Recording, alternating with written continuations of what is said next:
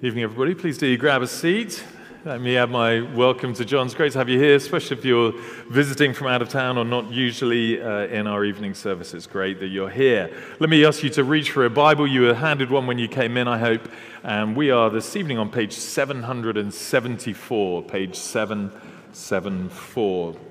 We've been, uh, as John said, we started this new series in Jonah last week, and now we get to the end of chapter 1 and the start of chapter 2. Let me pray as we turn to God's word together.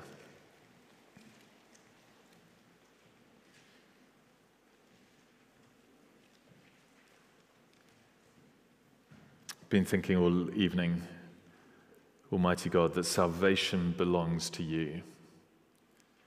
We pray, therefore, that you would draw our hearts to you as we learn more of your salvation this evening. Would you show us ourselves and our plight apart from the Lord Jesus, would you show us more of our Savior? And would you train our hearts and our minds to know how we should respond to the one who has accomplished salvation for all who believe in the Lord Jesus? So, work among us now, we pray, to the glory of your own name. Amen.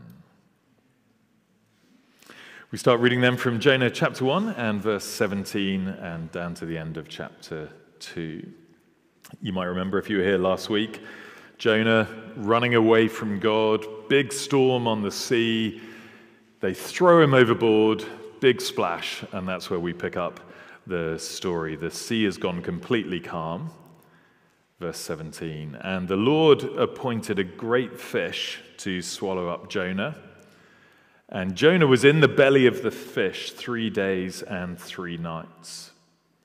Then Jonah prayed to the Lord his God from the belly of the fish, saying, I called out to the Lord out of my distress, and he answered me. Out of the belly of Sheol I cried, and you heard my voice. For you cast me into the deep, into the heart of the seas, and the flood surrounded me. All your waves and your billows passed over me. Then I said, I am driven away from your sight, yet I shall again look upon your holy temple. The waters closed in over me to take my life. The deep surrounded me. Weeds were wrapped about my head at the roots of the mountains. I went down to the land whose bars closed upon me forever. Yet you brought up my life from the pit, O Lord my God. When my life was fainting away, I remembered the Lord, and my prayer came to you into your holy temple. Those who pay regard to vain idols forsake their hope of steadfast love. But I, with the voice of thanksgiving, will sacrifice to you what I have vowed I will pay. Salvation belongs to the Lord. And the Lord spoke to the fish, and it vomited Jonah out upon the dry land.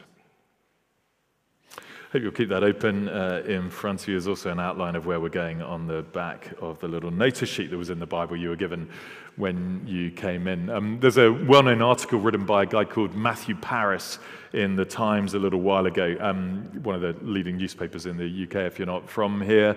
Um, he summarized what Christians believe.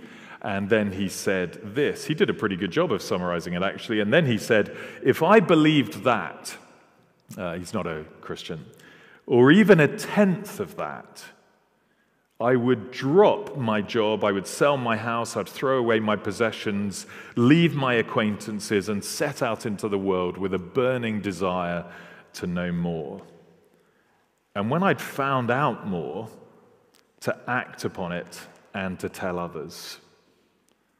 Far from being puzzled that Mormons and Adventists should knock at my door. I'm unable to understand how anyone who believes what's written in the Bible could choose to spend his waking hours in any other endeavor.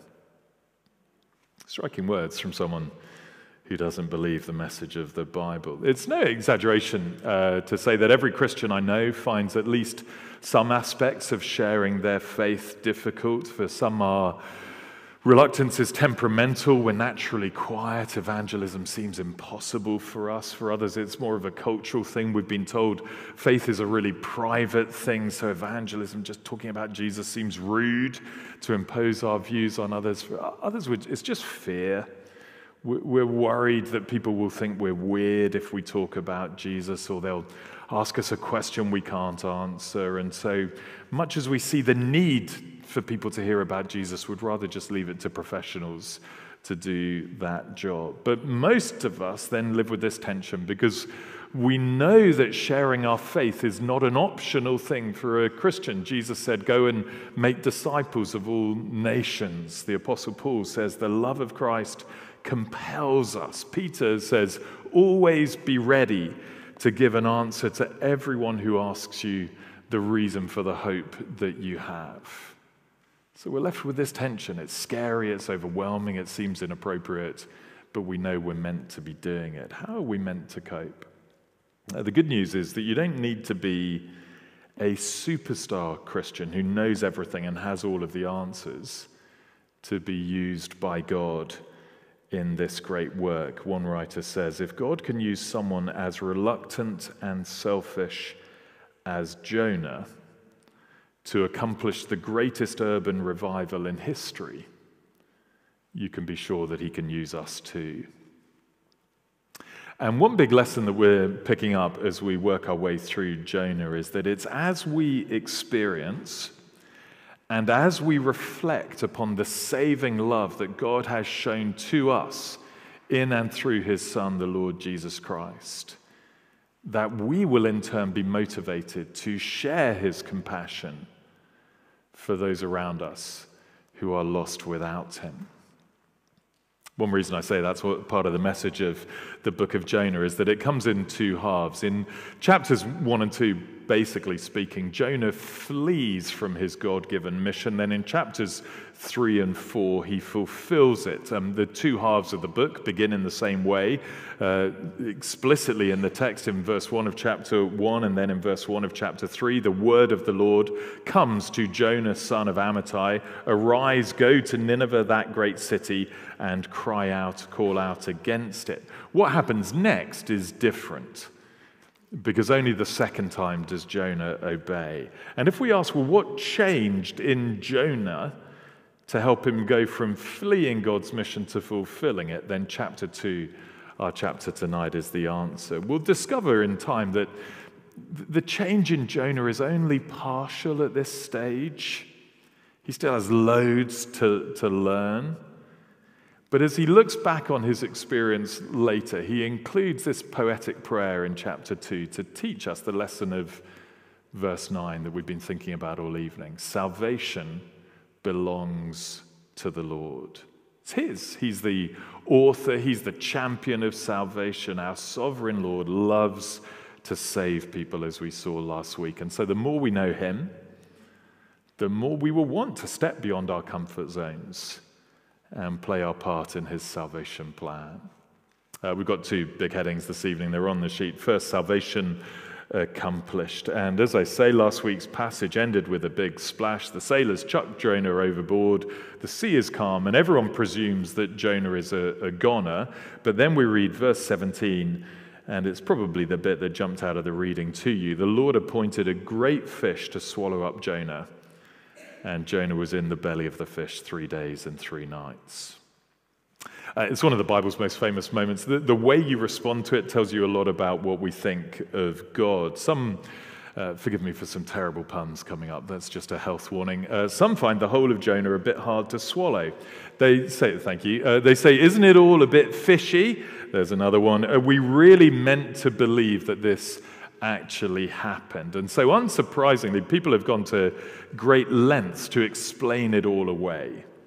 Uh, my favorite claims that Jonah somehow managed to swim ashore, and he spent three days in a pub called the Great Fish, where apparently he had a whale of a time, and uh, then the tale grew from there. Others tried to defend the account by looking into different species of sea creatures, trying to work out which breed it might have been, and they collect stories from a guy called James Bartley. More recently, Richard Branson, you know, Virgin guy, he claimed to have eaten, been eaten by a great fish and to have survived. So if it happened to them, it could have happened to Jonah. Both of those approaches actually miss the point. If you can accept the existence of a God who made and sustains and controls the whole cosmos, if you can believe that God rose Jesus from the dead, there's nothing particularly stretching about reading Jonah literally. Jesus himself acknowledged that Jonah's rescue was unusual. He calls it a miraculous sign, but he was unembarrassed to say that it happened. And because I trust him, I'm happy to agree. We can talk about it afterwards, but this is the last one. We mustn't turn the fish into a big red herring. Because although it's mentioned briefly at either end of the passage, the big mover here is not the fish. The hero of the story is the Lord. That word appointed in verse 17 comes up four times in Jonah, a number of times elsewhere in the Bible. It emphasizes God's sovereign initiative and control. So in Psalm 147, he appoints the number of the stars and he gives to each their name. And here, the architect and achiever of salvation appoints a fish to come rescue Jonah. And as Jonah looks back on his res- rescue, uh, the action slows right down. In, in chapter one, the, the, the pace of the narrative, everything's as frenetic as the storm. Now we're almost in slow motion as Jonah is left alone with his thoughts and with his God. And as he prays, he, he borrows language, interestingly, from about 14 different Psalms. I've got a list of them here. I can show you later if you want to, to, to show effectively that this rescue is classic God.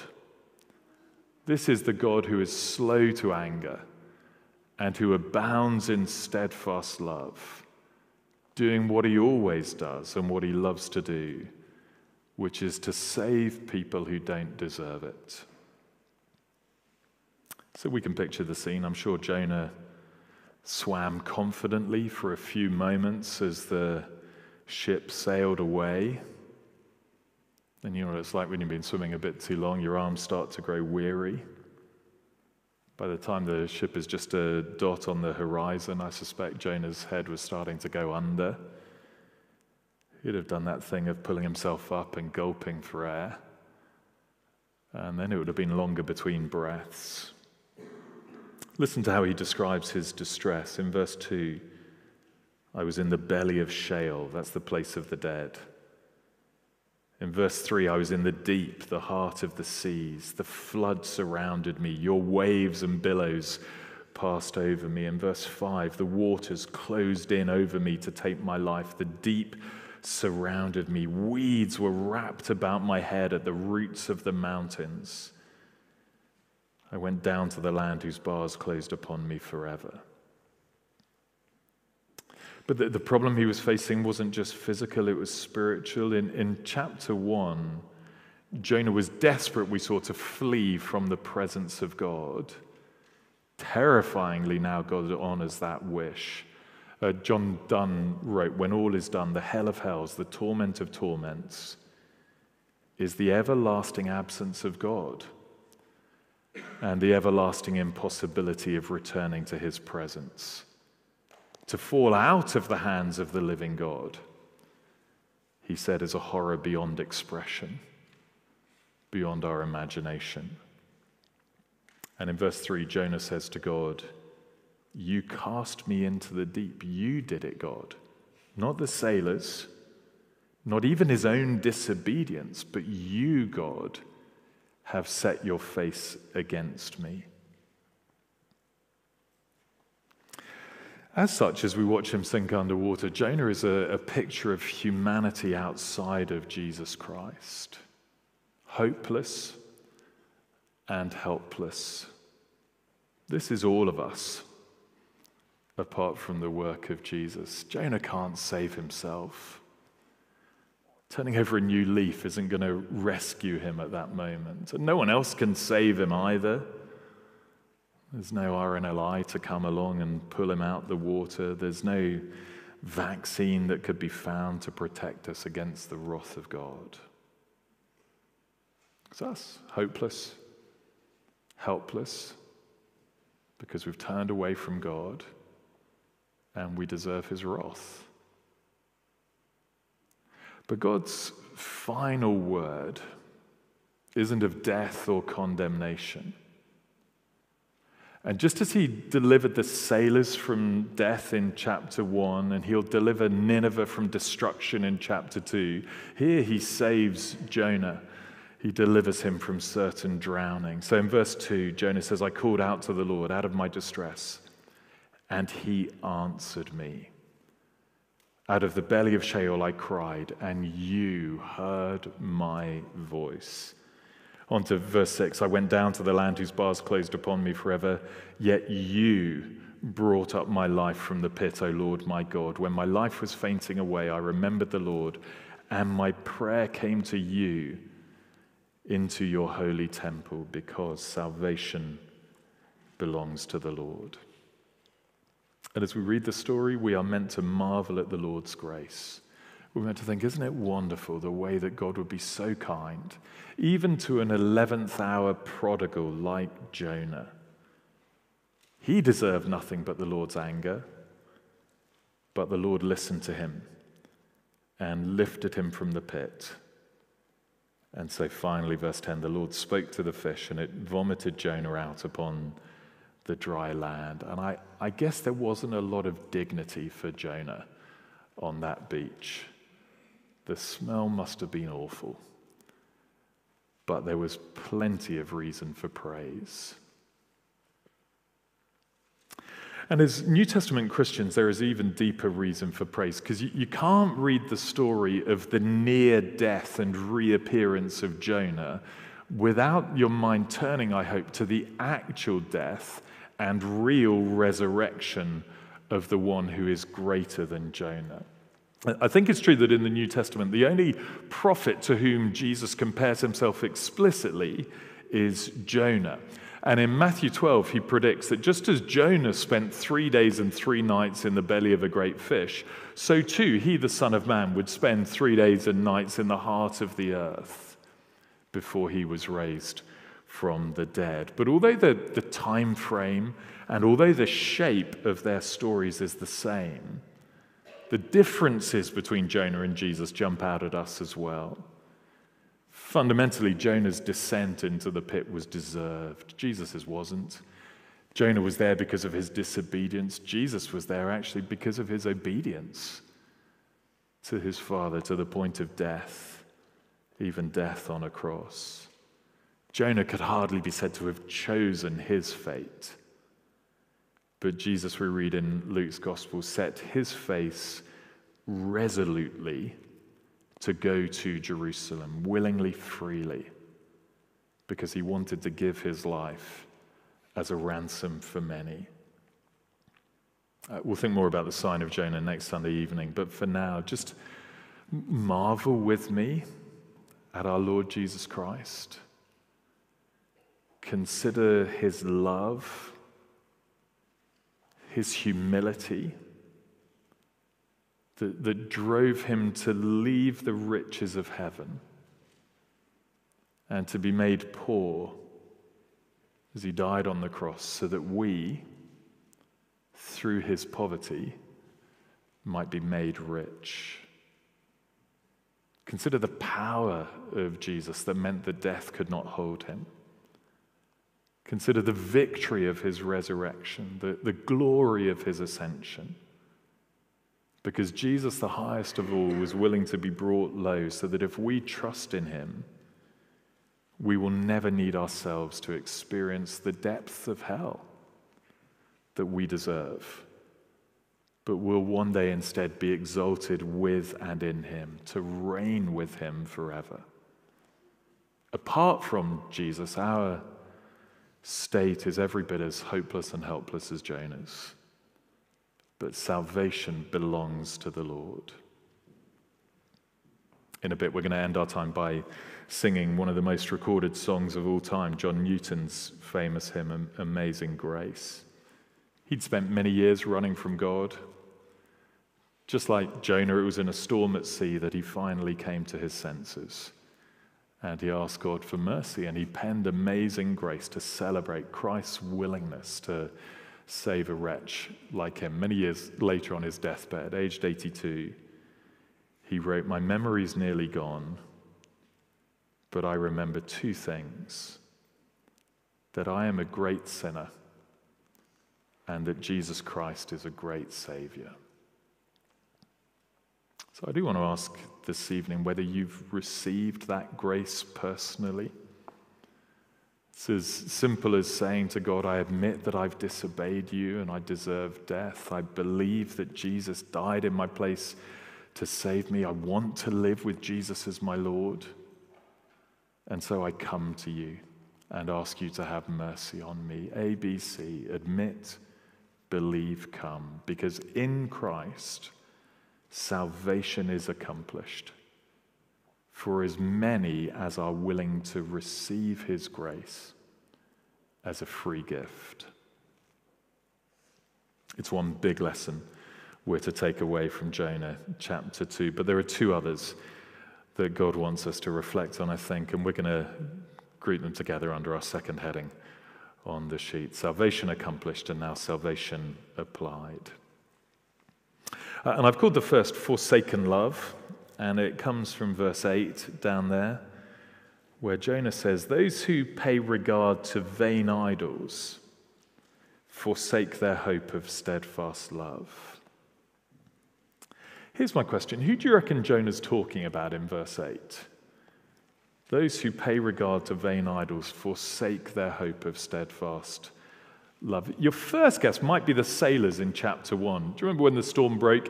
Each of them cried out to their own God to save them, but salvation didn't belong to their God, so they, their idols were unable to save. Uh, Isaiah, you may remember, satirizes idolatry. He says the idols are just lumps of wood. Someone chops down a tree, uses half of it for firewood, the other half they carve into a god, and then they bow down and worship it, and somehow they can't see the folly of what they're doing. Your idols can't hear you, he says. They can't see you. They don't know the future. Of course, they can't save you. So there's a great folly to idolatry in the Bible, to worshiping anything other than the God who made everything. But here, Jonah's point is not about the folly, but about the tragedy of following an idol, when we trust in created things rather than our Creator. Even if they're good things like family or education or money or ourselves, if we think that they can save and fulfill us, we'll always end up disappointed because those good things were never designed to bear the weight of being the ultimate thing. And even worse, in focusing on them instead of God, Jonah says we forsake the hope of steadfast love. So, God is love. He is always faithful and kind and true. He wants us to enjoy His perfect love forever. Imagine then standing in front of a drowning man and you throw him a life jacket and he spurns it. Or you find a beggar on the street with nothing absolutely nothing, and you offer them a million pounds, and they say, no, thank you. It may be their right, but it's also a tragedy. And so it is when anyone forsakes the love of God. Have you noticed that sometimes we, we shy away from sharing our faith with other people because it feels arrogant to impose our beliefs upon them? That's what our society tells us is going on. It's some sort of cultural imperialism to try and tell someone else what they ought to believe. That's not what we're doing. Really, what we're doing is offering them the chance to experience a love like no other. Because God shows his love for us in this. It was while we were still sinners that Christ died for us. So, who is verse 8 talking about? I'm sure it is talking about the world's idolatry. but I'm persuaded that Jonah has another target in mind as well. If you ask the, the question, what was the spiritual condition of God's own people, Israel, at the time that Jonah, at the time of Jonah? Two kings would tell us, one and two kings, that they too were deep in the grip of idolatry. Uh, there's a refrain that runs through all of two kings. We're introduced to a new king, and then we're told the new king did evil in the sight of the Lord. He did not depart from all the sins of Jeroboam. And the chief sin of Jeroboam, if you go back and read it in 1 Kings 12, was idolatry. So God had told his people to worship him alone, but uh, in his temple and through the Levites. But Jeroboam chucked all of that out of the window. This is just a bit of background for you. Jeroboam set up shrines in places like Bethel and Dan. He appointed a new priesthood of non Levites, and he told his people to worship some golden calves. So he was very corrupt in leading people into idolatry. So serious was the problem, God says that's the main reason he sent his people into exile in Babylon. So here's the, the edge to Jonah's words in verse 8 that if you, we might miss if we read them apart from their historical context. When he says, Those who pay regard to vain idols forsake their hope of steadfast love, he could have added, And I'm talking about you, Israel. You are the people who are stuck in idolatry, and you are the people who are risking forsaking the Lord's love. Uh, it's not uncommon for God's people, you'll know this in your own heart, I think, to look over the fence at the world and at those who are living without Jesus and to think in some ways the grass looks a little bit greener because they're able just to live for themselves and to gratify their heart's desires, and they don't have to deal with the inconveniences of God's call to holiness. And there's a bit in many of us that thinks, maybe I would be better off without Jesus. Without the chains of his word, I'd be free to just go and do whatever I wanted to whenever I wanted to do it. But as Jonah looked back on his own efforts to run away from God, and as he remembered being cast into the deep, he wanted others to know what he had discovered to his cost that the grass is not as green as it looks. And if you insist on paying regard to vain idols like pleasure and popularity and prestige, then it will not end well because those idols cannot save you, and you will have forsaken the hope of steadfast love. And Jonah's saying, That's the mistake I made. That's the mistake the people of Israel were making. And God is saying to us, Don't make that mistake. The Apostle John, little children, keep yourselves from idols. Jonah would say, Amen to that. Finally, this evening, thankful sacrifice. Um, just before we, we get to this, let me point out a couple of odd things about Jonah's prayer. I wonder if these occurred to you already. One is that it's a prayer to God, but Jonah ends up talking about himself more than he talks about God. Did you spot that? So he does say salvation belongs to the Lord. He does say, You heard my voice and brought my, my life from the pit. But he talks about himself 24 times in the prayer. It's all I, me, and my. There's more than a whiff of this is still all about me going on there. Even verse 8 reminds us of the Pharisee and Jesus parable Lord, I thank you that I'm not like other people. I'm not someone who would forsake the Lord. Add to that, did you notice that he never says sorry? Isn't that a little bit odd? So he, he knew that he'd fled from the Lord and he knew that the Lord was angry with him. But it apparently didn't occur to him at this stage to repent of his disobedience. So there's an open discussion that we should have at the end of chapter 2. Is he a changed man, really, deeply from the heart? Or is he just relieved that he's not dead? And it's weird because his rescue is definitely a picture of salvation in the way that it's presented. But he's not yet a role model of transformation for us. He's tasted God's goodness, but even in the way he words verse 8, he doesn't yet seem to share God's heart for those who know nothing of his love. We'll have to come back to that when we see the mess he makes in chapters 3 and 4. But uh, for now, look at verse 9.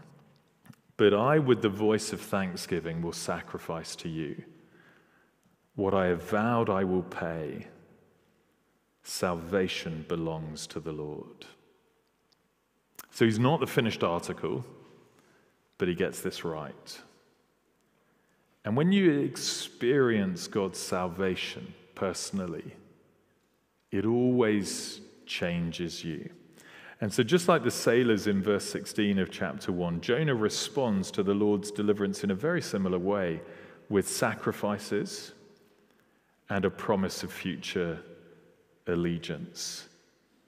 And that is where we should be today as well. You'll know Paul in Romans 12, many of you. I appeal to you, therefore, brothers and sisters, by the mercies of God, to present your bodies as a living sacrifice, holy and acceptable to God, which is your spiritual worship. And a life of worship is all encompassing. Uh, no part of life is left untouched. The grace of God that saves us also teaches us to say no to ungodliness and to live upright and godly lives. And when you've experienced the height and the breadth and the length and the depth of Christ's love, you'll think that no sacrifice is too great. You'll think to live is Christ and to die is gain.